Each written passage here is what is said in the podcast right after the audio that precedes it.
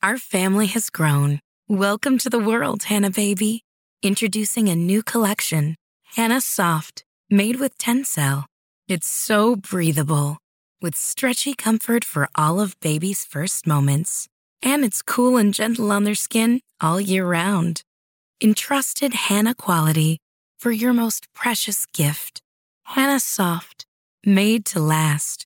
Shop now at hannahanderson.com. Our family has grown. Welcome to the world, Hannah baby. Introducing a new collection, Hannah Soft, made with Tencel. It's so breathable, with stretchy comfort for all of baby's first moments. And it's cool and gentle on their skin all year round. Entrusted Hannah quality for your most precious gift. Hannah Soft, made to last. Shop now at hannahanderson.com.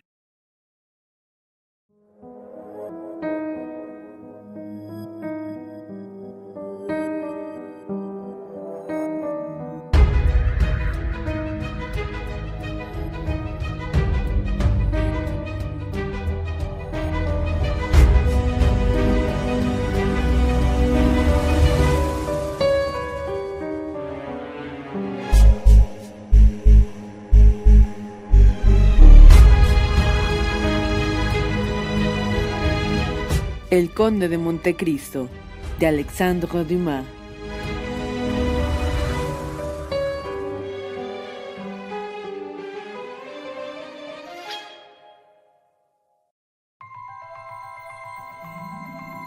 Capítulo tercero. El viaje. El conde de Montecristo lanzó un grito de alegría al ver llegar juntos a los jóvenes. Ah, ah, dijo, muy bien, espero que todo ha podido al fin arreglarse.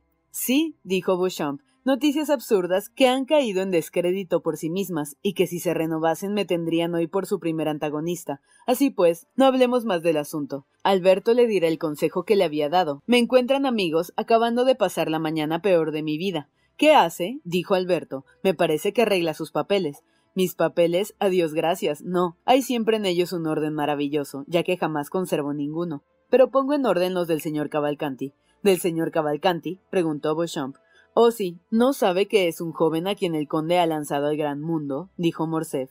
No, no, respondió Montecristo. Entendámonos, yo no lanzo a nadie, y menos al señor Cavalcanti que a otro cualquiera. Y que contrae matrimonio con la señorita Danglars, continuó Alberto, procurando sonreír. Y lo puede conocer, mi querido Beauchamp, puesto que esto me afecta cruelmente. ¿Cómo? ¿Cavalcanti se casa con la señorita de Danglars? preguntó Beauchamp. Pero es que llega del fin del mundo, dijo Montecristo. Usted, periodista, el favorito de la fama, todo París habla de eso. Y es usted, señor conde, el que ha arreglado ese matrimonio. Yo. Silencio, señor noticiero. No diga semejante cosa. Yo, Dios me libre de arreglar matrimonios. No, usted no me conoce. Por el contrario, me he opuesto cuanto he podido, y he rehusado pedir a su padre la mano de la joven. Ah, lo comprendo, dijo Beauchamp, por causa de nuestro amigo Alberto. Por mi causa, dijo el joven. Oh, no, el conde me hará justicia en atestiguar que le he rogado que desbaratase mi proyectado matrimonio y que afortunadamente lo ha conseguido. El conde dice que no ha sido él y que no debo darle las gracias. Sea, edificaré como los antiguos un altar de o ignoto. Escuche, dijo Montecristo, no soy yo, puesto que mi amistad con el futuro suegro se ha enfriado mucho, lo mismo que con el joven. Solamente Eugenia me ha conservado su afecto porque no teniendo ella gran vocación al matrimonio, ha visto cuán poco dispuesto estaba yo a contribuir a que ella perdiera su libertad. Y dice que ese matrimonio está casi hecho. Oh, Dios mío, sí, a pesar de cuanto yo he dicho. Conozco muy poco al joven. Pretenden que es rico y de buena familia, pero para mí esto no pasa de dicen que dicen. Bastantes veces se lo he dicho a Danglars, pero está encaprichado con su looks, He llegado incluso a serle sabedor de una circunstancia sumamente grave. Al joven lo cambiaron mientras estaba criándole el ama, robado por unos gitanos o perdido por su preceptor, en lo que no estoy muy cierto. Pero sí sé que su padre le ha perdido de vista por más de diez años, y solo Dios sabe lo que habrá estado haciendo durante esos diez años de vida errante. Pues bien, Nada de esto ha sido bastante. Me ha encargado que escribiese al mayor pidiendo sus papeles. Helos aquí, voy a enviárselos, pero como Pilatos me lavo las manos. ¿Y la señorita de Armilly qué cara le pone al ver que le quitan a su educanda? Diantre, no sé, pero parece que se marcha a Italia. La señora de Danglars me ha hablado de ella y me ha pedido cartas de recomendación para los empresarios y le he dado una para el director de Teatros Valle, que me debe algunos favores. Pero ¿qué le pasa, Alberto? ¿Está triste? ¿A que sin saberlo está enamorado de la señorita Danglars? No, dijo Alberto sonriendo tristemente. Bouchamp se puso a mirar los cuadros. Pero en fin, continuó Montecristo, no está en su estado normal. ¿Qué le ocurre? Dígamelo. Tengo jaqueca, dijo Alberto. Pues bien, mi querido vizconde, dijo Montecristo. Tengo entonces un remedio infalible que proponerle y que me ha salido bien siempre que he sufrido algún contratiempo. ¿Cuál? preguntó el joven. Un viaje. ¿De veras? dijo Alberto. Si en este momento que estoy sumamente contrariado me marcho. ¿Quiere venir conmigo? Usted contrariado, conde, dijo Beauchamp. ¿Y por qué? Vive Dios, quisiera verle con instrucción de un proceso criminal en casa. ¿Una instrucción? ¿Qué instrucción? La que el señor Villefort dirige contra mi amable asesino, una especie de bandolero escapado del presidio de Tolón, según parece. Ah, es verdad, dijo Beauchamp. He leído el hecho en los periódicos. ¿Y quién era ese Caderuz? Parece que un provenzal, el señor de Villefort, ha oído hablar de él cuando estaba en Marsella, y el señor Danglars se acuerda de haberlo visto. El resultado es que el señor procurador del rey se ha encargado con mucho interés del asunto, según parece, y ha interesado hasta el más alto grado al prefecto de policía. Gracias a este interés, al que les estoy sumamente reconocido, Hace quince días que me envían a cuantos ladrones pueden agarrar en París y sus cercanías, bajo el pretexto de que son los asesinos del señor Caderuz, y el resultado será, si eso continúa, que dentro de tres meses no habrá en el bello reino de Francia un ladrón o asesino que no tenga en la uña el plano de mi casa. Tomo pues el partido de abandonársela toda y me voy tan lejos como me alcance la tierra. Venga conmigo, vizconde, le llevo de buena gana. Con mucho gusto. Entonces es cosa hecha. Sí, pero ¿a dónde vamos? Ya se lo he dicho, donde el aire es puro, donde el ruido adormece, donde por orgulloso que el hombre sea, se siente humillado y pequeño. Amo estas impresiones, yo a quien llaman dueño del mundo como Augusto. Pero ¿a dónde va? Al mar, visconde al mar. Soy un marino. Siendo niño, me he mecido en los brazos del viejo océano y me he reposado en el seno de la bella anfitrite. He jugado con la verde capa del uno y con el azulado vestido de la otra. Amo el mar como se ama a una mujer, y no puedo estar separado mucho tiempo de él. Vamos, conde, vamos. ¿Al mar? Sí, acepta. Desde luego, acepto. Pues bien, vizconde, esta parte estará en mi patio un buen brisca de viaje, en el que puede uno recostarse como en su cama. Este brisca será conducido por cuatro caballos de posta. Señor Beauchamp, caben cuatro cómodamente. Si quiere venir con nosotros, le llevo también. Gracias. Vengo del mar. ¿Cómo? ¿Que viene del mar? Sí, he hecho una pequeña excursión a las Islas Borromeas.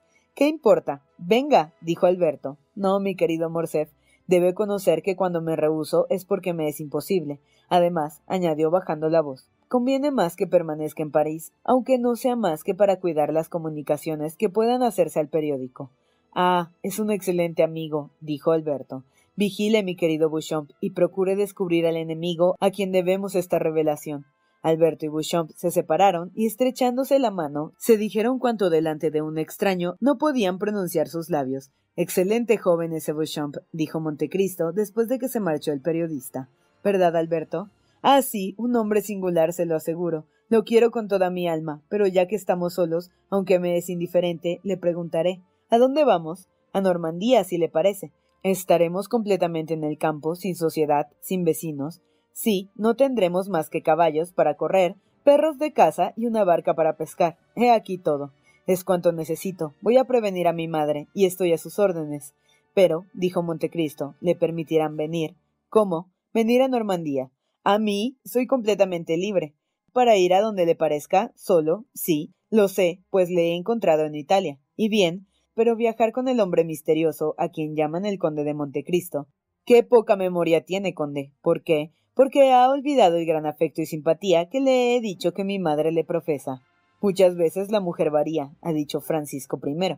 La mujer es como la onda, dijo Shakespeare. El uno era un gran rey y el otro un gran poeta, y ambos debían conocer bien a la mujer. Sí, la mujer, pero mi madre no es la mujer, es una mujer. Permita a un extranjero ignorar la fuerza de las expresiones de su idioma. Quiero decir que mi madre es poco pródiga en sus afectos, pero una vez que los concede son para siempre. Ah, dijo suspirando Montecristo, y cree que me haga el honor de dispensarme algún afecto particular y no la más pura indiferencia. Óigame bien, respondió Morcerf. Le he dicho y le repito, es preciso que sea un hombre muy superior. Oh, Sí, porque mi madre ha sido subyugada por usted. Le inspira un gran interés, y cuando estamos solos, no hace sino hablarme de usted. Y le dice que desconfíe de Manfredo. Al contrario, me dice, Morcerf, creo al conde noble y generoso, procura que te quiera. Montecristo volvió la vista y lanzó un suspiro.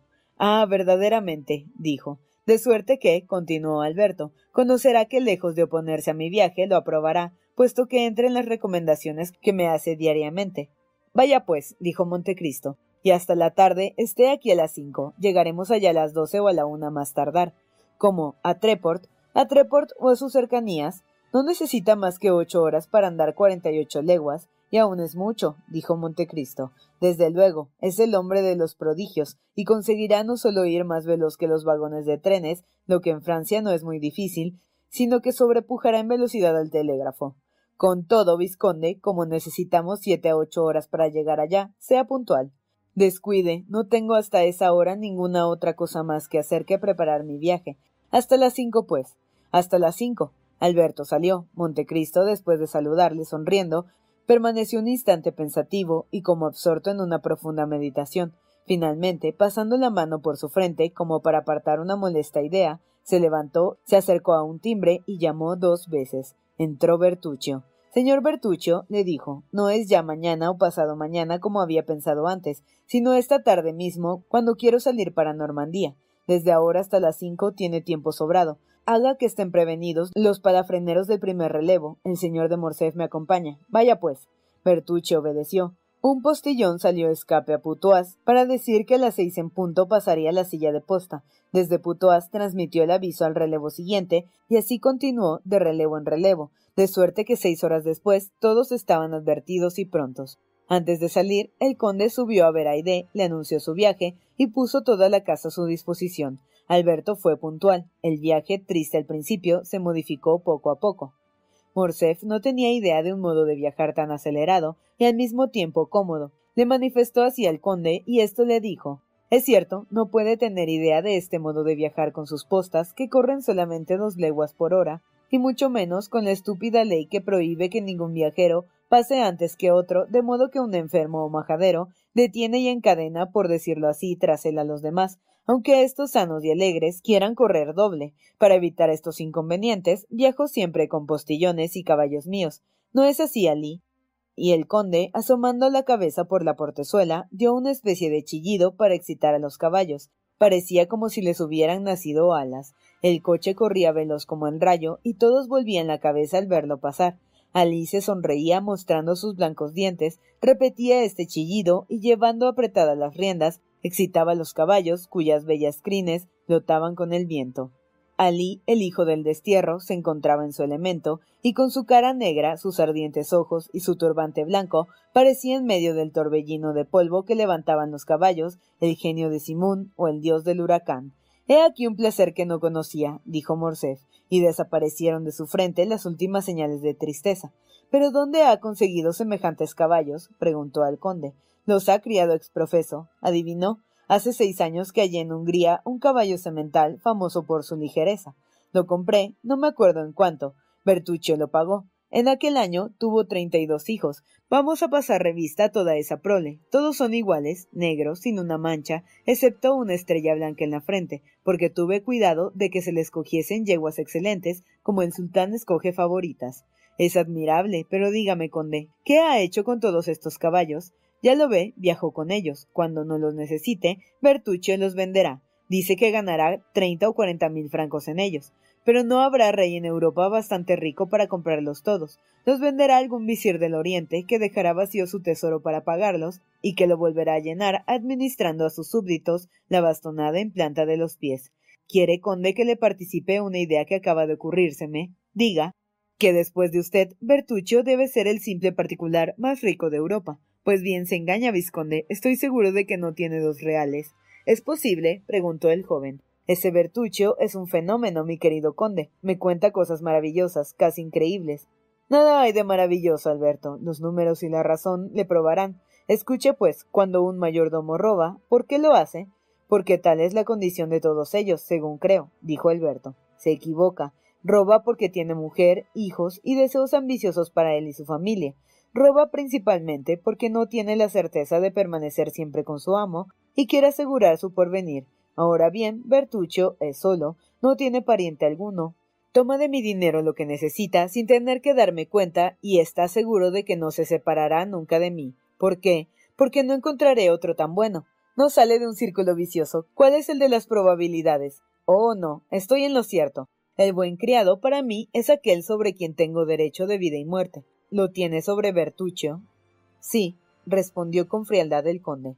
Hay palabras que ponen fin para siempre a una conversación. El sí del conde era una de ellas. El viaje continuó con la misma velocidad.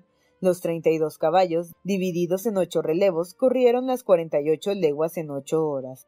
Llegaron a medianoche a la puerta de un hermoso parque. El conserje tenía la reja abierta y de pie junto a ella parecía esperar a su amo. Le había advertido de su llegada el postillón del último relevo. A las dos y media de la mañana llevaron a Morcef a su cuarto, halló un baño y la cena preparada. El criado que venía durante el camino, sentado detrás, estaba a sus órdenes. Bautista, que había venido en la delantera, servía al conde. Alberto tomó un baño, cenó y se acostó. Le adormeció el ruido de las olas, melancólico y triste. Al levantarse, se fue derecho a la ventana, la abrió y se encontró en una azotea, desde la que veía perfectamente el mar es decir, la inmensidad y por la espalda el hermoso parque y un bosque. En una rada inmediata mecíase una ligera corbeta, estrecha en la cadena, elegante en su armadura, y que llevaba en el árbol mayor un pabellón con las armas de Montecristo, que era un monte de oro con una cruz sobre un mar azul lo que ponía muy bien ser una alusión a su título, recordando el Calvario que la pasión de nuestro Señor convirtió en una montaña más preciosa que el oro, y la cruz, infame antes en su pasión divina, hizo santa, o más bien alguna alusión personal al sufrimiento y regeneración que se ocultaba en los antecedentes, ignorados de todos, de aquel hombre misterioso. En torno a la goleta había un grupo de barcas de pescadores de los lugarcillos inmediatos que parecían súbditos esperando la orden de su reina. Allí, como en cualquier otra parte en que Montecristo se detenía, se encontraban todas las comodidades de la vida tan perfectamente metodizadas que con facilidad se acostumbraba cualquiera a ellas. Alberto encontró en su antecámara dos escopetas y todos los utensilios necesarios para un cazador. Una pieza situada en el piso bajo estaba destinada a guardar todas las ingeniosas máquinas que los ingleses Grandes pescadores, porque son muy cachazudos y ociosos, no han podido aún hacer adoptar a los rutinarios franceses. Se pasó el día en estos ejercicios en los que Montecristo era sobresaliente. Mataron una docena de faisanes en el parque, pescaron infinidad de truchas y tomaron el té en la biblioteca. Al tercer día por la tarde, Alberto, fatigado de una vida tan activa y que parecía un juego para Montecristo, dormía en un sillón inmediato a la ventana, y el conde trazaba con su arquetipo el plan de un invernadero que quería construir en su jardín, cuando el galope de un caballo despertó al joven, miró por la ventana y con desagradable sorpresa vio a su camarero, a quien no había querido traer consigo por no causar tantas molestias a Montecristo. Florentín, aquí, gritó levantándose apresurado. Está mala mi madre, y salió con precipitación. Montecristo le siguió con la vista, le vio, se acercó al criado, y éste, sin poder respirar aún, sacó del bolsillo un paquete cerrado y sellado, y se lo entregó. Contenía una carta y un periódico. ¿De quién es esta carta? inquirió Alberto. Del señor Beauchamp, respondió Florentín. Es Beauchamp el que le ha enviado. Sí, señor. Me llamó a su casa, me dio el dinero necesario para el viaje, hizo que me entregasen un caballo de posta y que le prometiera no pararme hasta llegar a verle. He corrido quince horas seguidas. Alberto abrió la carta conmovido. Apenas leyó los primeros renglones, lanzó un grito y tomó el periódico con las manos trémulas. De repente se oscureció su vista, flaquearon sus piernas y viendo que iba a caerse, se apoyó en el brazo que Florentín le presentaba. Pobre joven, dijo Montecristo, pero tan bajo que nadie pudo oír aquellas palabras de compasión. Está escrito que las faltas de los padres recaerán sobre los hijos hasta la tercera y cuarta generación. Alberto había ido, entre tanto, recobrando sus fuerzas. Continuó leyendo, separando con la mano los cabellos que cayeron sobre su frente bañada de sudor, y arrugó entre sus manos la carta y el periódico. Florentín dijo, su caballo está en disposición de tomar el camino de París. Es un mal jaco de posta y está deserrado. Oh, Dios mío, ¿y cómo estaban en casa cuando salió? Bastante tranquilos, pero cuando volví de casa del señor Bouchon, Encontré a la señora llorando. Me llamó para que le informase de cuándo volvería. Le dije que iba a buscarle de parte del señor Beauchamp. Hizo un movimiento para detenerme, mas luego reflexionó un instante y me dijo Vaya, Florentín, y que vuelva pronto. Sí, madre mía, sí, dijo Alberto, volveré. Ah, tranquilícese, y ay del infame. Pero lo primero es pensar en volver, y se dirigió al cuarto en que había dejado a Montecristo. No era ya el mismo hombre. Cinco minutos habían sido suficientes para producir una triste metamorfosis en Alberto. Había salido del cuarto en estado normal, volvió a entrar con la voz alterada, la cara enrojecida, los ojos centellantes y el modo de andar incierto de un hombre ebrio. Conde, dijo, le doy las gracias por su generosa hospitalidad. Hubiera deseado disfrutar de ella más tiempo, pero es preciso volver a París. Pues ¿qué ha ocurrido? Una gran desgracia, mas permítame que me vaya. Se trata de una cosa que es mil veces más preciosa que la vida. No me pregunte, conde, se lo suplico. Mande eso sí, que me den un caballo. Todos los míos están a su disposición, vizconde, pero va a destrozarse corriendo la posta a caballo. Tome mi silla, y si no, un cabriolé. No, tardaría más, y además ese mismo cansancio me hará bien. No tema dio una vuelta en derredor como un hombre herido por una bala y fue a caer en un sillón junto a la puerta. Montecristo no vio este segundo momento de debilidad porque estaba asomado a la ventana gritando Alí, un caballo para el señor de Morcerf. Pronto, que lleva prisa. Estas palabras volvieron la vida a Alberto, se lanzó fuera del cuarto y el conde le siguió. Gracias, dijo el joven montando a caballo. Venga tras de mí lo más pronto que pueda, Florentín. ¿Qué debo decir para que continúen dándome caballos? Nada, basta que vean el que monta para que le ensillen inmediatamente otro. Alberto iba a partir, pero se detuvo. Pensará que mi viaje es extraño, dijo el joven. No comprenderá cómo algunas líneas escritas en un periódico han podido reducir a un hombre a la desesperación. Pues bien, añadió dándole el periódico, lea esto, pero solamente cuando yo me haya marchado, a fin de que no vea mi confusión y mientras el conde recibía el periódico, hincó las espuelas al caballo, que admirado de que hubiese jinete que pudiese creer que las necesitaba, partió a escape veloz como una flecha. Le siguió el conde con la vista, y su mirada expresaba un sentimiento de compasión indefinible, y cuando desapareció leyó lo siguiente en el periódico. Leyó lo siguiente en el periódico. El oficial francés al servicio de Alibajá de Yanina, de que hablaba hace tres semanas el imparcial, y que no solamente vendió el castillo de Yanina, sino que entregó a los turcos a su bienhechor. Se llamaba efectivamente Fernando en aquella época, como dijo nuestro honorable colega, pero después agregó a su nombre un título de nobleza y el de una de sus tierras. Actualmente se llama conde de Morcerf y es miembro de la Cámara de los Pares. Por consiguiente, aquel terrible secreto que Beauchamp había ocultado tan generosamente aparecía como un fantasma armado y otro periódico, cruelmente informado, había publicado al día siguiente de la salida de Alberto para Normandía aquellos pocos renglones que casi volvieron loco al joven.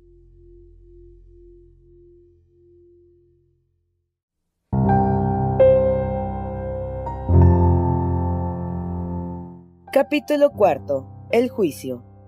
Serían las ocho de la mañana cuando cayó Alberto como un rayo en casa de Beauchamp. El ayuda de cámara estaba avisado e introdujo a Morcerf en el cuarto de su amo, que acababa de entrar en el baño. Y bien, le dijo Alberto. Le estaba esperando, amigo mío, contestó Beauchamp.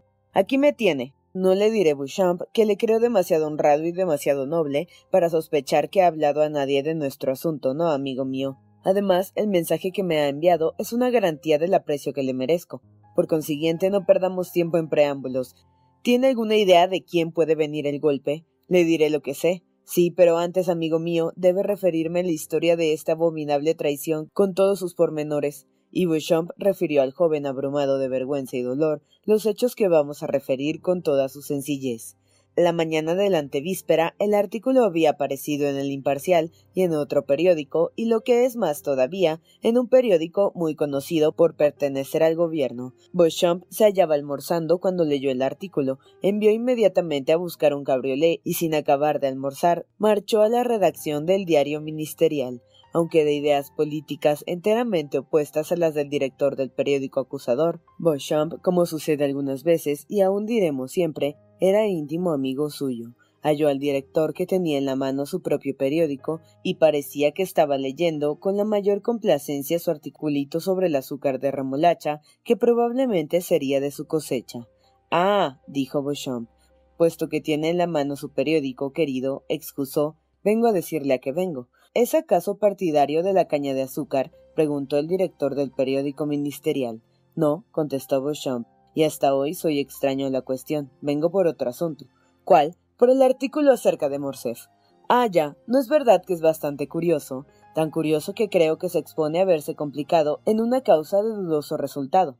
No, por cierto, hemos recibido con la nota todos los documentos justificativos y estamos perfectamente convencidos de que el señor de Morcerf no dará ningún paso. Por otra parte, es hacer un bien al país al denunciarle a los miserables indignos del honor que se les hace. Beauchamp quedó desconcertado. ¿Pero quién le ha dado tan completos pormenores? preguntó porque mi periódico, que fue el primero que habló del particular, tuvo que abstenerse por falta de pruebas y sin embargo estamos más interesados que usted en arrancar la máscara al señor Morcerf, puesto que es par de Francia y nosotros representamos la oposición. Oh, nada más sencillo. No hemos corrido detrás del escándalo. Ha venido él a buscarnos. Un hombre que acaba de llegar de Yanina nos trajo ayer todos esos documentos y como manifestásemos algún reparo en insertar la acusación, nos dijo que si nos negábamos se publicaría el artículo en otro periódico. Nadie sabe mejor que usted cuánto vale una noticia interesante. No quisimos desperdiciarla. El golpe está bien dado. Es terrible y resonará en toda Europa. Beauchamp conoció que no había más remedio que bajar la cabeza y salió a la desesperada para enviar un correo a Morcerf. Pero lo que no había podido escribir Alberto, porque lo vamos a referir, fue posterior a la salida del correo. Es que el mismo día, en la Cámara de los Pares, se había notado una extraordinaria agitación. Los pares iban llegando antes de la hora y hablaban del siniestro acontecimiento que iba a ocupar la atención pública y fijarla en uno de los miembros más conocidos del ilustre cuerpo. Leíase el artículo en voz baja, hacíanse comentarios y los recuerdos que se suscitaban iban precisando cada vez más los hechos. El conde de Morcerf no era querido de sus colegas. Como todos los que han salido de la nada para conservarse a la altura de la clase, tenía que observar un gran exceso de altivez. Los grandes aristócratas se reían de él, los talentos le repudiaban y las glorias puras le despreciaban instintivamente. A este fatal extremo de la víctima expiatoria había llegado el conde. Una vez designada por el dedo del señor para el fatal sacrificio, todos se preparaban para gritar ¡Justicia! El conde de Morcerf era el único que lo ignoraba todo. No recibía el periódico que publicaba la noticia y había pasado la mañana en escribir cartas y probar su caballo. Llegó, pues, a la hora de costumbre, con la cabeza erguida, mirada orgullosa y andar insolente. Se apeó del coche, atravesó los pasillos y entró en la sala sin notar las vacilaciones de los ujieres ni la frialdad de sus colegas al saludarle. Cuando Morcerf entró, hacía ya media hora que había empezado la sesión.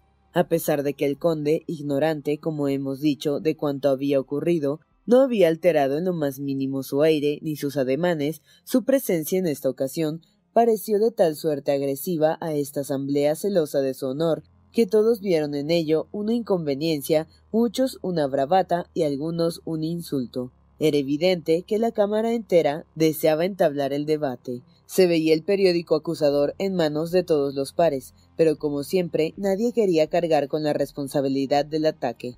Finalmente, uno de los honorables pares, enemigo declarado del conde de Morcerf, subió a la tribuna con una solemnidad que anunció que había llegado el momento esperado. Se guardó un silencio sepulcral. Solo Morcerf ignoraba la causa de la atención profunda que se prestaba a un orador a quien no se acostumbraba a oír con tanta complacencia. El conde dejó pasar tranquilamente el preámbulo en que el orador establecía que iba a hablar de una cosa tan grave, tan sagrada y tan vital para la Cámara, que reclamaba toda la atención de sus colegas. A las primeras palabras de Yanina y del coronel Fernando, el conde de Morcerf se puso intensamente pálido lo que causó un estremecimiento general en la asamblea y todas las miradas se fijaron en él. Las heridas mortales tienen de particular que se ocultan, pero no se cierran. Siempre dolorosas, permanecen vivas y abiertas en el corazón. Terminó la lectura del artículo en medio del mismo silencio, turbado entonces por un rumor que cesó tan pronto como el orador volvió a tomar la palabra. El orador expuso sus escrúpulos y manifestó cuán difícil era su posición. Era el honor del señor Morcerf, el honor de toda la Cámara, lo que pretendía defender, provocando un debate en que se iba a entrar en esas cuestiones personales que siempre resultan odiosas. Concluyó pidiendo que se procediese a una investigación bastante rápida para confundir, antes de que tomase cuerpo, la calumnia y para restablecer al señor de Morcerf en la posición en que la opinión pública le había colocado. Morcerf se hallaba abatido, Morcerf se hallaba tan abatido que apenas pudo pronunciar algunas palabras ante sus colegas para justificarse. Aquella conmoción que podía atribuirse lo mismo al asombro del inocente que a la vergüenza del culpable le atrajo algunas simpatías. Los hombres generosos son siempre compasivos, cuando la desgracia de su adversario es mayor que su odio. El presidente puso a votación la sumaria y ésta dio por resultado que había méritos para formarla. Preguntaron al conde cuánto tiempo necesitaba para preparar su justificación. Morcerf se había reanimado, sintiendo algún vigor después de aquel terrible suceso, y respondió Señores, no es con tomarse tiempo con lo que se rechaza un ataque, como el que contra mí dirigen enemigos solapados y que sin duda permanecerán escondidos en las sombras del incógnito. En el momento y como un rayo es preciso que yo responda a las inculpaciones que contra mí se han hecho. Ah. Ojalá en lugar de semejante justificación me fuese permitido derramar toda mi sangre para probar a mis nobles compañeros que soy digno de sentarme a su lado. Tales palabras produjeron en el auditorio una impresión favorable para el acusado. Pido, dijo, que la sumaria información se forme lo más pronto posible, y yo exhibiré ante la Cámara los documentos necesarios. ¿Qué día señala para eso? preguntó el presidente. Desde este momento estoy a la disposición de la Cámara. El presidente tocó la campanilla. La Cámara prosiguió. ¿Quiere que esta sumaria información se efectúe hoy mismo? Sí, fue la unánime respuesta de la Asamblea. Se nombró una comisión integrada por doce miembros para examinar los documentos que debía presentar Morcef. Se señaló la hora en que debía celebrarse la primera sesión y se fijó la de las ocho de la noche en la sala de comisiones de la Cámara y se determinó que si fuesen necesarias más sesiones se celebrasen a la misma hora. Tomada esta resolución, Morcerf pidió permiso para retirarse. Debía coordinar los documentos que, para hacer frente a esta tempestad, había guardado durante tanto tiempo, pues su genio cauteloso y previsor le esperaba siempre. Beauchamp contó al joven cuanto acabamos de referir, solo que su relato tuvo de ventaja sobre el nuestro la animación producida en él por la amistad. Alberto le escuchó temblando, tan pronto de esperanza como de cólera y algunas veces de vergüenza. Pero Beauchamp sabía que su padre era culpable y se preguntaba cómo siéndolo podría llegar a probar su inocencia. ¿Y después? preguntó Alberto. Después, dijo Beauchamp. Sí. Amigo mío, eso sí me pone en un terrible compromiso. ¿Quiere saber lo que sucedió? Es preciso. Prefiero que sea usted el que me lo cuente, a saberlo por cualquier otro conducto. Bien, dijo Beauchamp. Prepárese, Alberto. Jamás ha tenido tanta necesidad como ahora de demostrar su valor. Alberto pasó la mano por su frente para asegurarse de su propia fuerza, como el hombre que se prepara a defender su vida, prueba su corazón y la hoja de su espada. Se sintió fuerte porque tomaba por energía lo que no era más que un estado febril. Continúe, dijo. Llegó la noche, siguió diciendo Beauchamp. Todo París esperaba el resultado. Muchos sabía que decían que su padre no necesitaba más que presentarse para echar por tierra la acusación, otros decían que el conde no se presentaría y otros aseguraban, por último, haberle visto partir para Bruselas. Algunos hubo que fueron a la policía a preguntar si era verdad que el conde había sacado su pasaporte. Debo confesarle que hice cuanto pude para obtener de uno de los miembros de la Cámara, joven par, amigo mío, que me permitiese entrar en una tribuna reservada. A las siete vino a buscarme y antes que nadie llegase me recomendó a un ujier, el cual me encerró en una especie de palco. Ocultábame una columna y estaba como perdido en la oscuridad. Esperaba así ver y oír hasta el fin la terrible escena que iba a presentarse a mis ojos. A las ocho en punto todo el mundo había llegado. El señor de Morcerf entró al sonar la última campanada. Traía en la mano algunos papeles y su aspecto era tranquilo, contra su costumbre, su aire era sencillo y su traje austero. Llevaba un frac abotonado como suelen usar los militares antiguos. Su presencia produjo el mejor efecto, la comisión le era favorable en general, y muchos de sus miembros se acercaron al conde y le dieron la mano. El corazón de Alberto se desgarraba al oír estos detalles, pero en medio de su dolor dejó entrever un sentimiento de gratitud. Hubiera querido poder abrazar a los que dieron a su padre aquella señal de amistad en medio del horrible compromiso en que se hallaba su honor. En aquel instante se presentó un ujier y entregó una carta al presidente.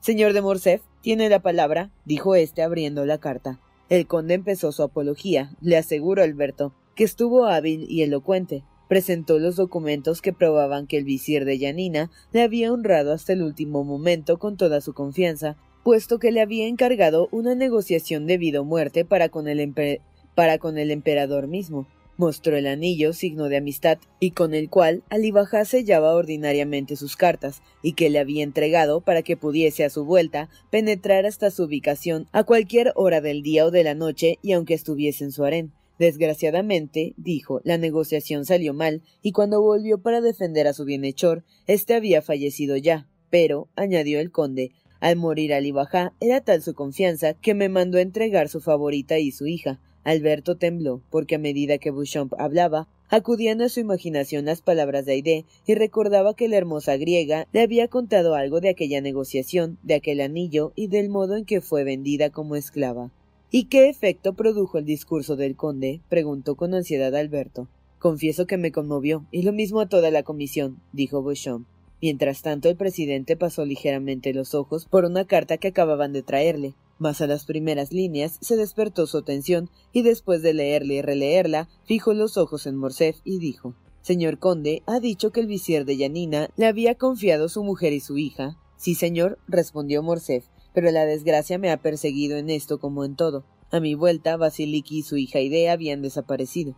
Las conocía usted, pude verlas más de veinte veces debido a mi intimidad con el Bajá y la gran confianza en que mi lealtad tenía. ¿Y tiene alguna idea de la suerte que les ha cabido después? Sí, he oído decir que habían sucumbido a su dolor y tal vez a su miseria. Yo no era rico, mi vida corría grandes peligros y con gran pesar mío no pude consagrarme a buscarlas. El presidente frunció imperceptiblemente el ceño. Señores, dijo entonces, han oído las explicaciones del conde de Morcerf. Señor conde, para apoyar su declaración, ¿puede presentar algún testigo?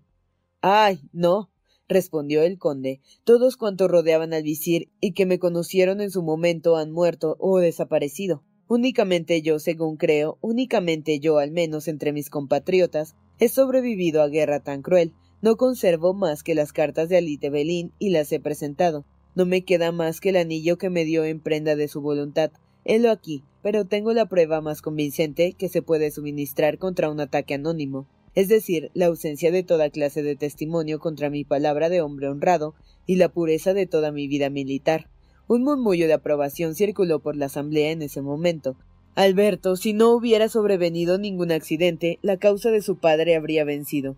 Ya no faltaba más que proceder a la votación cuando el presidente tomó la palabra. Señores, dijo, y usted, señor conde, presumo que no llevará a mal oír un testigo muy importante, según asegura, y que viene a ofrecerse voluntariamente. Este testigo, según lo que acababa de decirnos el señor conde, no dudo que es llamado a probar la total inocencia de nuestro colega. Esta es la carta que acabo de recibir acerca del particular.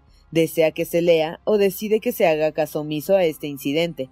El señor de Morcerf se puso pálido y estrujó los papeles que tenía en las manos. La comisión acordó que se leyera, en cuanto al conde estaba pensativo y nada dijo. El presidente leyó la siguiente misiva. Señor presidente, puedo dar datos positivos a la comisión encargada de examinar la conducta que el teniente general conde de Morcerf observó en Epiro y Macedonia. El presidente hizo una breve pausa. El conde de Morcerf palideció. El presidente interrogó con la vista al auditorio. Continúe, dijeron todos a una voz. Asistí a los últimos momentos de Alibajá, sé cuál fue la suerte de Basiliki y Aide, estoy a órdenes de la comisión y reclamo el honor de que se me oiga estará en el vestíbulo de la cámara en el momento en que se le entregue esa misiva. ¿Y quién es ese testigo, o por mejor decir, ese enemigo? inquirió el conde con voz profundamente alterada. Vamos a saberlo, contestó el presidente. ¿Quiere oír la comisión a ese testigo? Sí, sí, contestaron todos a una. El presidente llamó a Lugier y le preguntó si había alguna persona esperando en el vestíbulo. Sí, señor presidente. ¿Quién es esa persona? Una señora con un criado. Y todos le miraron. Cinco minutos después volvió a entrar el ujier. Todas las miradas se dirigían a la puerta y yo mismo, dijo Bouchon, participaba de la ansiedad general. Detrás del ujier entró una mujer cubierta con un gran velo negro. Fácilmente se adivinaba por las formas y por los perfumes que exhalaba que era una mujer joven y elegante. Ah, dijo Morcerf, era ella. ¿Cómo ella? Sí, Aide. ¿Quién le ha dicho? Ah, lo adivino, pero continúe, Bouchon, continúe. Ya ve que estoy tranquilo y resignado, y sin embargo, nos vamos acercando al desenlace. El señor de Morcerf, continuó Bouchon, contemplaba a aquella mujer con sorpresa y espanto. Para él era la vida o la muerte lo que de aquella encantadora boca iba a salir. Para los demás era una aventura tan extraña y tan llena de curiosidad que la salvación o la pérdida del señor de Morcerf no entraba ya en extraordinario suceso más que como un elemento secundario. El presidente indicó a la joven con la mano que tomase asiento, y ella contestó con la cabeza que permanecería de pie. El conde estaba sentado en el sillón, y es bien seguro que no hubieran podido sostenerle las piernas. Señora, dijo el presidente, ha escrito a la comisión para darle datos acerca del asunto de Yanina, diciendo que había sido testigo ocular de los acontecimientos. Y lo fui efectivamente, contestó la desconocida, con una voz llena de encantadora tristeza, y con aquel eco sonoro peculiar de las voces orientales. Con todo, replicó el presidente, permítame que le diga que entonces era muy joven. Tenía cuatro años, pero como aquellos hechos eran para mí de la mayor importancia, están grabados en mi corazón con todos sus pormenores. Pero qué importancia tenían para usted esos acontecimientos, y quién es usted para que esa gran desgracia le haya causado tan profunda impresión.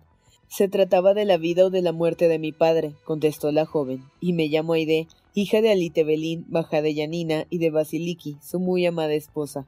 El carmín de modestia y al mismo tiempo de orgullo que coloreó las mejillas de la joven, el fuego de su mirada y la majestad de su presencia produjeron en la asamblea un efecto imposible de describir. En cuanto al conde, no hubiera quedado más aterrado si un rayo hubiera abierto un abismo a sus pies. Señora, dijo el presidente después de saludarla respetuosamente, permítame una simple pregunta que no es una duda, y esta pregunta será la última. ¿Puede justificar la autenticidad de lo que dice? Puedo justificarla, contestó Aide sacando de debajo del velo una bolsa de raso, porque aquí está la partida de mi nacimiento, redactada por mi padre y firmada por sus oficiales superiores. Aquí está la de mi bautismo, pues mi padre consintió en que fuese educada en la religión de mi madre, acta que el primado de Macedonia y Epiro autorizó con su sello. Y finalmente aquí está, y este es sin duda el documento más importante, el acta de venta que se verificó de mi persona y de la de mi madre al mercader armenio el Cobir por el oficial francés que en el infame convenio con la puerta se había reservado por su parte de botín a la hija y a la mujer de su bienhechor, a quienes vendió por la cantidad de mil bolsas, es decir, por unos cuatrocientos mil francos. Una intensa palidez cubrió las mejillas del conde y sus ojos se inyectaron de sangre al oír esas terribles imputaciones que fueron acogidas por la asamblea con un lúgubre silencio. Aide, sin perder su aparente calma, alargó el acta de venta redactada en lengua árabe.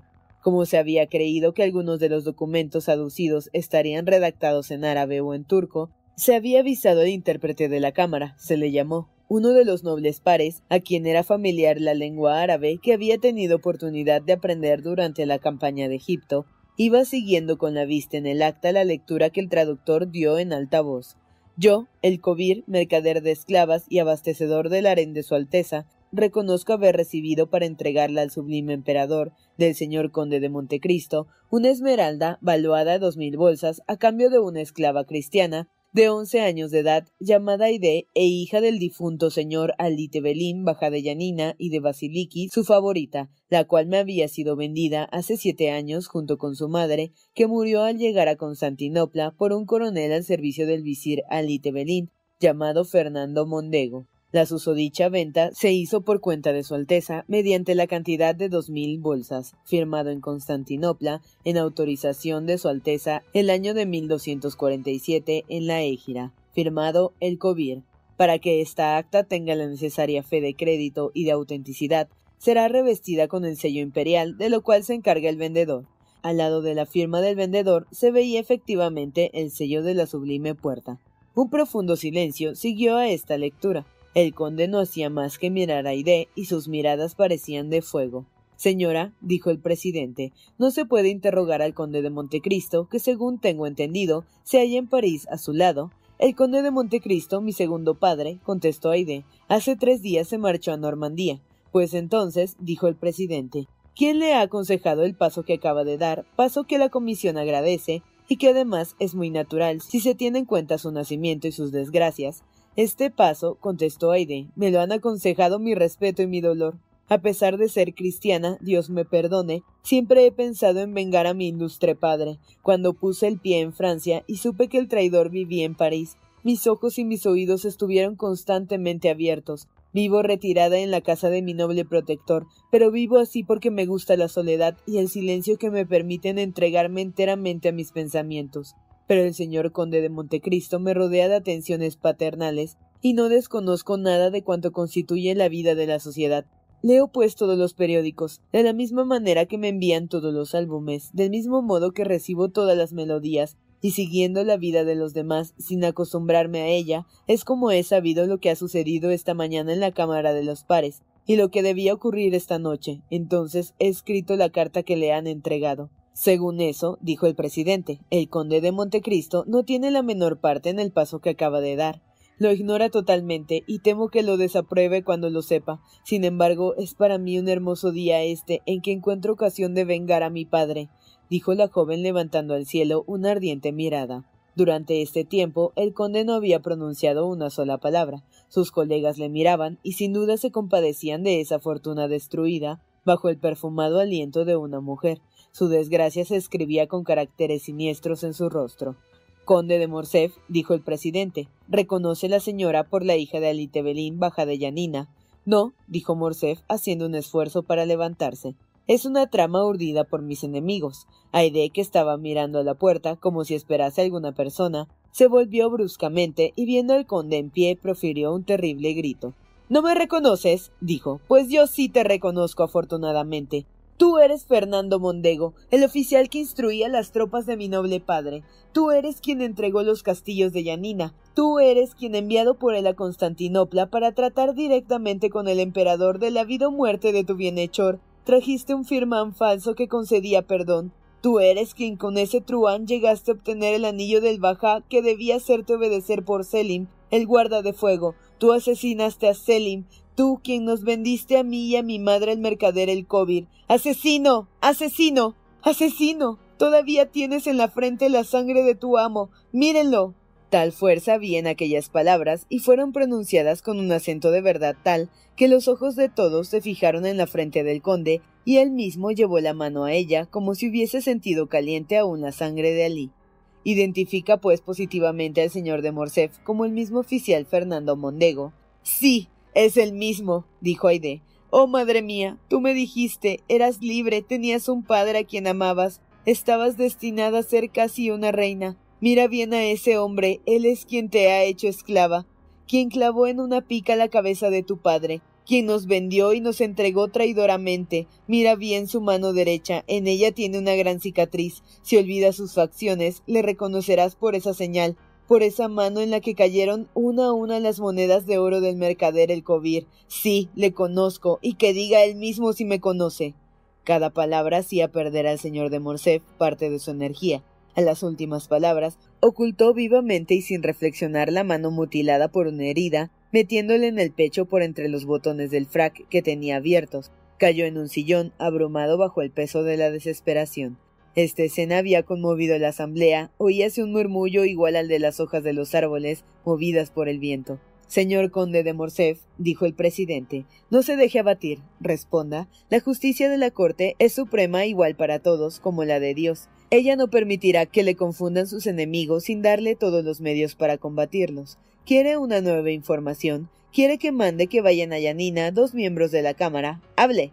Morcerf no respondió. Los miembros de la comisión se miraron unos a otros aterrados. Conocían el carácter enérgico y violento del conde, y era necesario fuese mucha su postración para aniquilar las fuerzas de aquel hombre. Era necesario que aquel silencio que parecía un sueño fuese al despertar una cosa que semejase al rayo. ¿Y bien? ¿Qué dice? le preguntó el presidente. Nada, dijo el conde con voz ronca. La hija de Alitebelín, dijo el presidente, ha declarado realmente la verdad, es el testigo terrible al cual jamás se atreve a responder el culpable, no, ha hecho las cosas de que le acusa. El conde echó en torno una mirada cuya expresión desesperada hubiera conmovido a los tigres, pero no podía desarmar a los jueces. Levantó enseguida los ojos a la bóveda, pero los bajó temiendo que aquella se abriese y dejase ver aquel otro tribunal que se llamaba cielo y aquel otro juez, que se llamaba Dios, se desabrochó bruscamente el frac que le ahogaba y salió de la sala como un demente. Durante un momento se oyeron sus pasos bajo la bóveda sonora y enseguida el ruido del coche que se alejaba a galope del palacio florentino. Señores, dijo el presidente cuando se restableció el silencio, el conde de Morcerf está acusado de felonía, traición e indignidad. Sí, respondieron a una todos los miembros de la comisión. Aidea había asistido hasta el fin de la sesión, Oyó pronunciar la sentencia del conde sin que sus facciones expresasen alegría ni piedad. Echándose entonces su velo, saludó majestuosamente a la asamblea y salió con aquel paso con el que Virgilio veía marchar a las diosas. Entonces, continuó diciendo Bouchon, me aproveché del silencio y de la oscuridad de la sala para salir sin ser visto. El ujier que me había introducido me esperaba a la puerta. Me llevó a través de los corredores hasta una salida secreta que daba a la calle de Vaugirard. Salí con el alma entristecida y gozosa a la vez, entristecida por usted, mi querido Alberto, gozosa al ver que la nobleza de aquella joven persiguiendo hasta lograr vengarse al enemigo de su padre. Le juro, Alberto, que venga de donde se quiera esta revelación, no puede ser sino de un enemigo, pero este no es más que un agente de la providencia. Alberto tenía la cara oculta entre sus manos, levantó la cabeza mostrando su rostro sonrojado y bañado de lágrimas, y tomando el brazo de Bouchamp, le dijo Amigo, mi vida ha concluido. Únicamente me falta no decir como usted que la providencia me ha herido, sino buscar al hombre que me persigue con su enemistad. Cuando le encuentre, le mataré o me matará. Confío en su amistad, Bouchamp, si ya no es que el desprecio la haya sustituido en su corazón. El desprecio no, amigo mío. ¿Qué parte tiene usted en esta desgracia? Afortunadamente vivimos en un tiempo en que se tienen conocimientos superiores a los antiguos y en que no se hacen los hijos responsables de las faltas de los padres. Examine toda su vida, Alberto. Data de ayer, es cierto, pero jamás Aurora de más hermoso día fue más pura. No, Alberto, créame, es joven y rico. Salga de Francia, todo se olvida pronto en esta gran Babilonia, donde la vida es tan agitada y los gustos cambian con tanta facilidad, dentro de tres o cuatro años regresará casado con alguna princesa rusa y nadie pensará en lo que pasó ayer, y con mucha menos razón en lo que sucedió hace dieciséis años. Gracias, mi querido Beauchamp. Gracias por la excelente intención que dictan sus palabras. Pero eso no puede ser.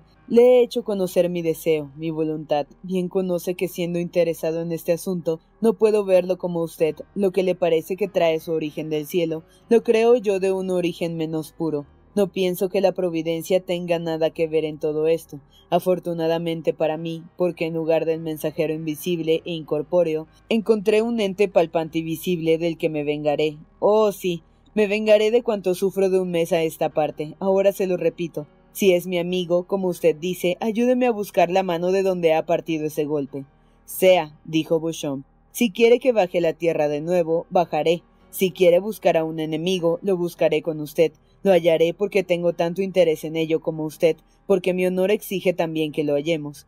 Pues bien, Bouchamp, ya ve que no debemos perder tiempo. Empecemos nuestras indagaciones. El delator no ha sido aún castigado, y esperará probablemente quedar impune. Y por mi honor, si así lo cree, se engaña. Entonces escúcheme, Morcerf.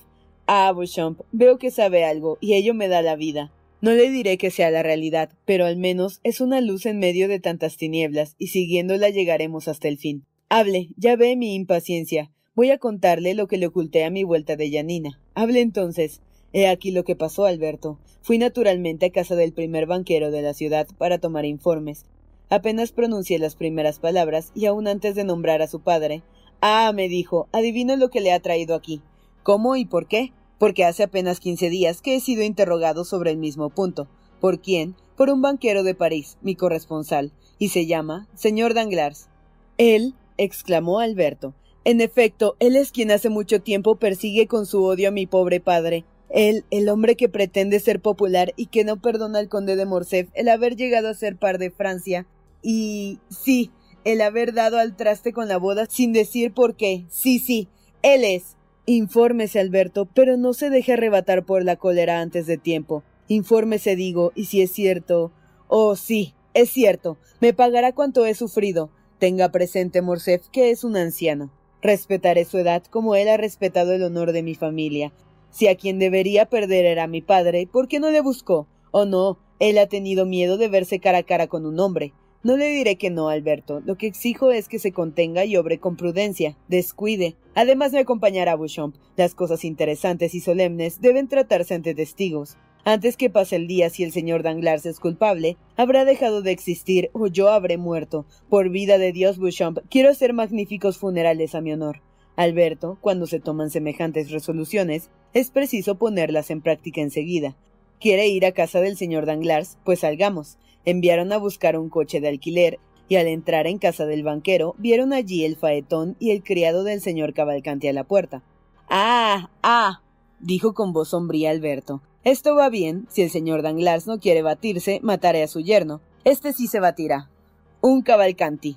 Anunciaron el joven al banquero que al nombre de Alberto y sabiendo lo que había ocurrido el día antes, prohibió que le dejasen entrar, pero ya era tarde. Alberto había seguido al lacayo, oyó la orden, forzó la puerta y penetró, seguido de Bouchamp, en el despacho del banquero. Pero caballero, le dijo éste, ¿no es uno dueño ya de recibir o no en su casa las personas que quiere? Me parece que se conduce de un modo muy extraño.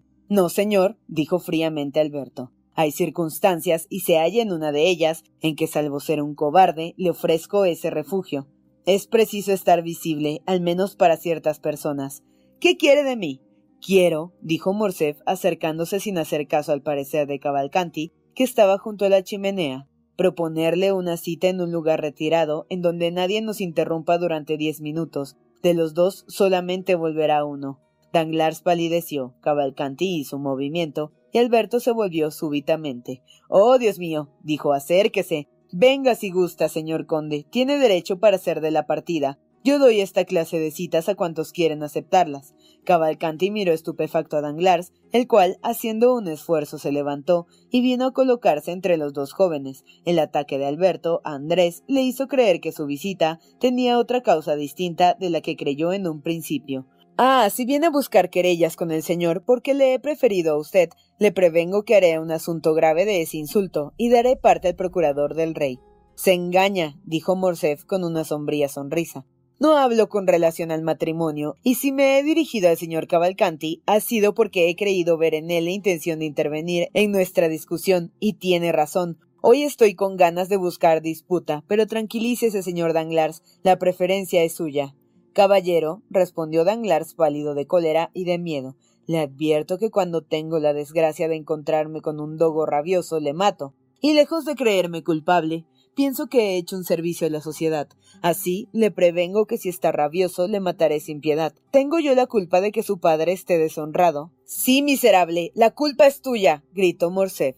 Danglars dio un paso atrás. La culpa mía, dijo, está loco. Sé yo la historia griega, he viajado por aquel país, he aconsejado a su padre que vendiese el castillo de Yanina y que hiciese traición. Silencio, dijo Alberto. No es usted el que directamente ha acusado este escándalo, pero lo ha provocado hipócritamente. Sí, ¿y de dónde procede la revelación? Me parece que el periódico ha dicho de Yanina. ¿Quién ha escrito a Yanina? ¿A Yanina? Sí, ¿quién ha escrito pidiendo informes sobre mi padre? Me parece que todo el mundo puede escribir a Yanina. Una sola persona ha sido quien lo ha hecho. Una sola, sí, y esa es usted. He escrito sin duda. Me parece que cuando un padre va a casar a su hija, tiene derecho a tomar informes sobre la familia del joven a quien va a unirla, y esto no es solo un derecho, sino un deber. Ha escrito, dijo Albert, sabiendo muy bien la respuesta que le darían. Yo, ah, lo juro, dijo Danglars con una confianza y una seguridad, hijas menos quizá de su miedo que de la compasión que sentía por el desgraciado joven. Le juro que jamás habría pensado en escribir a Yanina. Conocía por ventura la catástrofe de Alibajá, entonces alguien le incitó a ello, desde luego. ¿Le han incitado? Sí. ¿Y quién? Acabe. Es muy sencillo. Hablaba de los antecedentes de su padre, decía que el origen de su fortuna había permanecido siempre ignorado. La persona me preguntó dónde había adquirido su padre su fortuna, y respondí que en Grecia. Pues bien, me dijo, escriba Yanina. ¿Quién le dio ese consejo? El conde de Montecristo, su amigo. El conde de Montecristo le dijo que escribiese a Yanina. Sí, y así lo hice. Si quiere ver mi correspondencia, se le enseñaré. Alberto y Beauchamp cambiaron una mirada. Caballero, dijo Beauchamp, que hasta entonces no había tomado la palabra. Parece que acusa al conde que se haya ausente de París, y que en este momento no puede justificarse. No acuso a nadie, digo la verdad, y repetiré delante del conde de Montecristo cuanto acabo de decirle ahora. y el conde conoce la respuesta que recibió. Se la enseñé. Sabía que el nombre de pila de mi padre era Fernando y su apellido Mondego. Sí, se lo había dicho yo hace tiempo. Por lo demás, no he hecho más que lo que haría cualquier otro en mi lugar, y aún quizás menos. Cuando al día siguiente de recibida esta respuesta, su padre, incitado por Montecristo, vino a pedirme a mi hija como se acostumbra, se la negué, es decir, es verdad, y se la negué sin darle motivos, sin explicaciones y sin ruido. ¿Y qué necesidad tenía yo de un escándalo? ¿Qué me importaba a mí el honor o el deshonor del señor de Morcerf? Esto no haría alzar ni bajar la renta. Alberto sintió que el rubor encendía sus mejillas. No había duda. Danglars se defendía con bajeza, pero con la seguridad de un hombre que dice sino toda la verdad.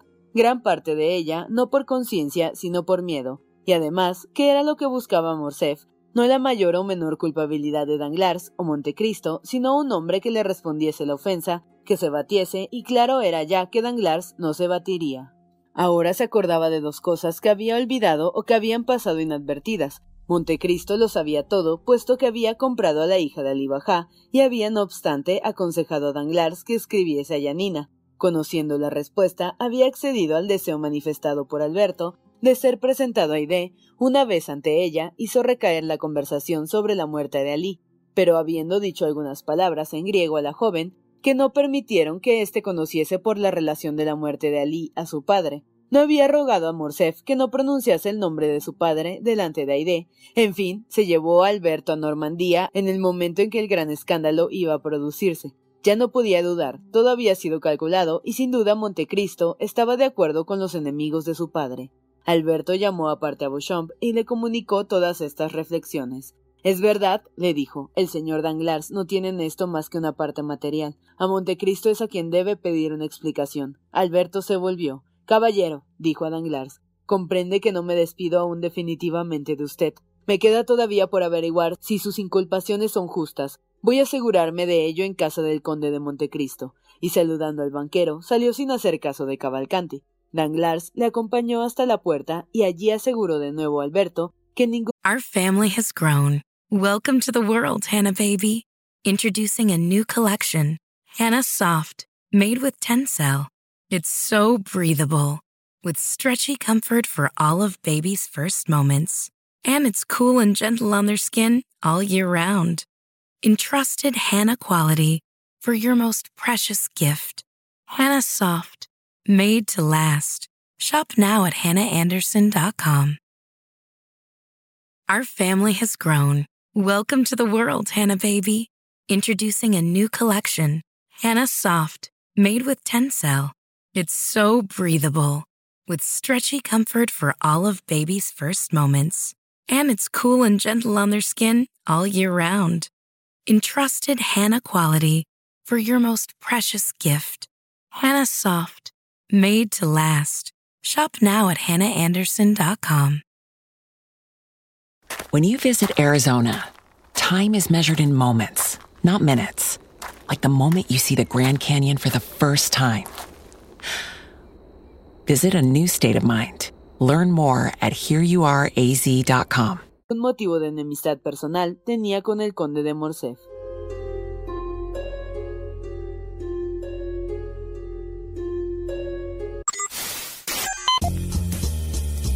No te pierdas la continuación de esta historia.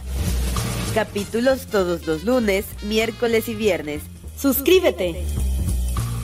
El Cuentero, con historias para tus oídos.